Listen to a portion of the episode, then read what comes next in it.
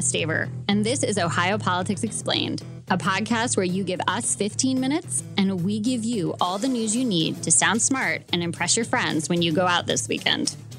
Welcome back to another episode of Ohio Politics Explained, the holy crap, that's a lot of news edition.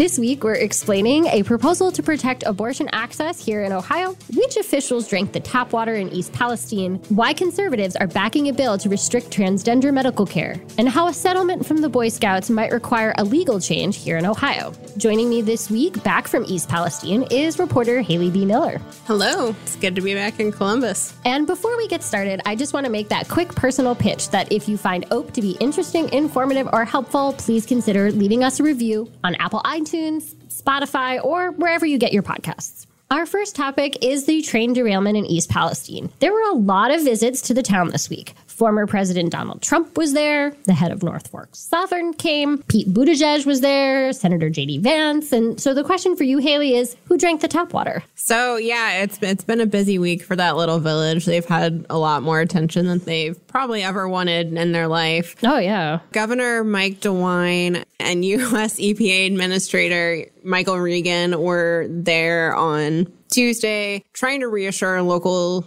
residents, local officials that everything's okay. Their water's safe now. So they were going around to a couple homes in the area. They had a few sips of the water out of the sink. They also did some in-home air tests showing that the levels were back to normal, that there weren't, there wasn't any evidence of the chemicals from the derailment in the air. Again, just part of an effort to reassure everyone a lot of people there are still very frustrated, you know, with the government response, really frustrated with the railroad. And that's part of why you're seeing so many people in and out of there right now. Yeah, and the US EPA and the Biden administration have all sort of said that Norfolk Southern is responsible and that they should be responsible for this. But also, the state of Ohio says they're going to start holding hearings. They're going to bring folks in. They're going to kind of decide what the state response should be. Yeah, and it's unclear what that's going to look like because the state doesn't have a lot of say in how railroads are regulated. It's all largely federal. You know, I think there's some stuff Ohio can do to deal with emergency response, emergency management, that kind of thing. So it'll be interesting to see the ideas that come out of that. Yeah.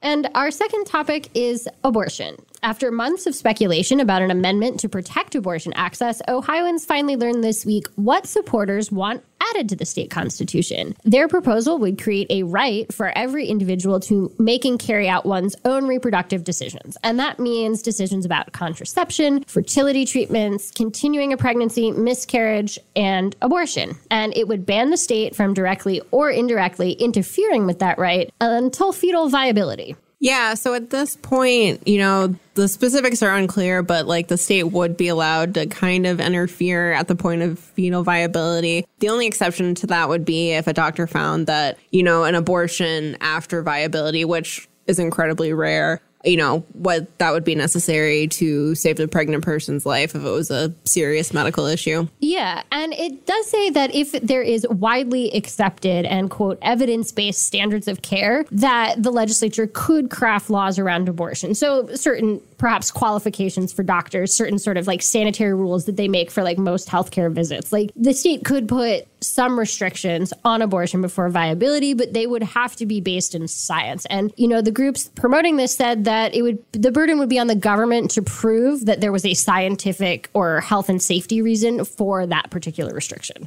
Yeah. And this is pretty similar to what Michigan did. And Michigan approved their change to their constitution. I think the groups behind this wanted to keep it, you know, pretty broad, pretty you know, easy to navigate and not something, you know, so specific getting into some of these really hairy issues around abortion that, you know, make it controversial. Just going at it with this idea of reproductive freedom versus not, I think, you know, is the will be interesting messaging and I think for them kind of the kind of the key part of all this. Yeah, and obviously the groups who oppose abortion access here in Ohio, like Ohio Right to Life, Center for Christian Virtue, a lot of the lawmakers across the street from us, they they are not happy with this. They do not like this. They think it is too vague, too permissive. But, you know, I talked to Senate President Matt Huffman and he said, you know, he's not looking to sort of pass a 10 week allowance in order to block a 20 you know like they're they're talking about maybe doing some clarification of the heartbeat bill you know sort of clarifying exemptions for life of the mother that kind of stuff but it doesn't sound like the republican caucus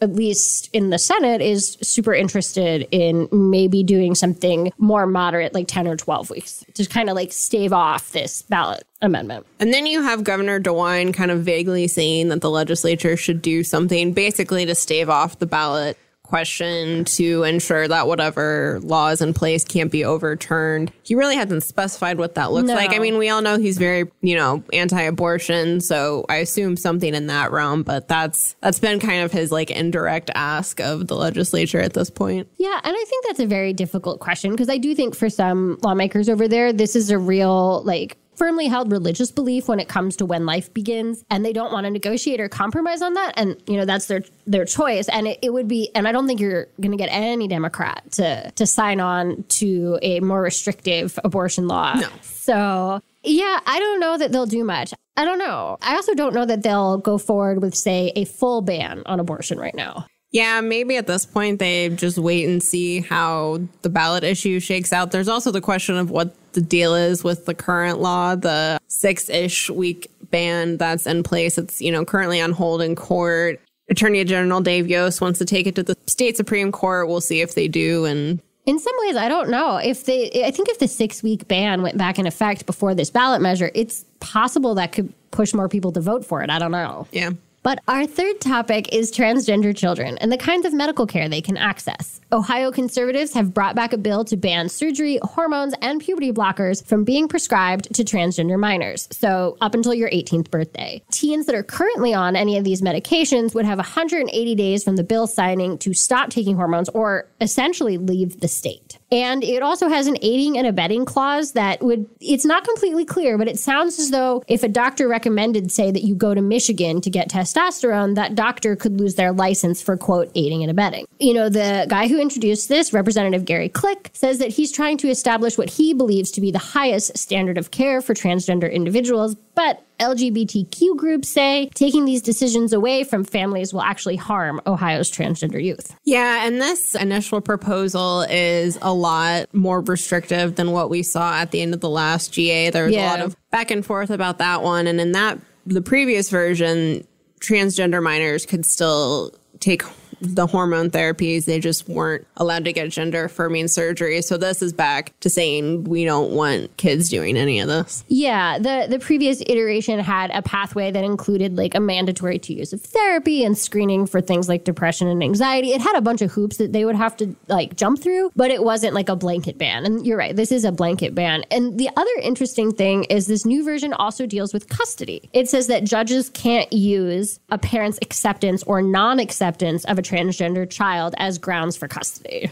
which feels a little solution in search of a problem and also you know begs the question of whether you know the government should be involved in those kind of family matters Yeah, and will you know he Gar- Representative Click says that he has the support of Speaker Stephens. Speaker Stephens didn't call me back, so I don't know. But we'll kind of see how much support this legislation has. The proof will be in whether we get hearings, whether we get a vote, whether you know it actually moves forward. And for that, we're just going to have to wait and see. yeah Our fourth and final topic is the Boy Scouts. So Haley's been covering this issue. Um, state lawmakers also revived another bill from last year, and this one would help Ohioans who were sexually abused by Boy Scout leaders receive all the money that they could get under an, an agreement with the organization, right? Yeah, so the Boy Scout settlement, which was approved last year, some of the process is tied to the state statute of limitations. In Ohio, if you want to sue an abuser or the institution affiliated with them, you have to file by the time you turn 30, one of the more restrictive laws in the country. So, because of that,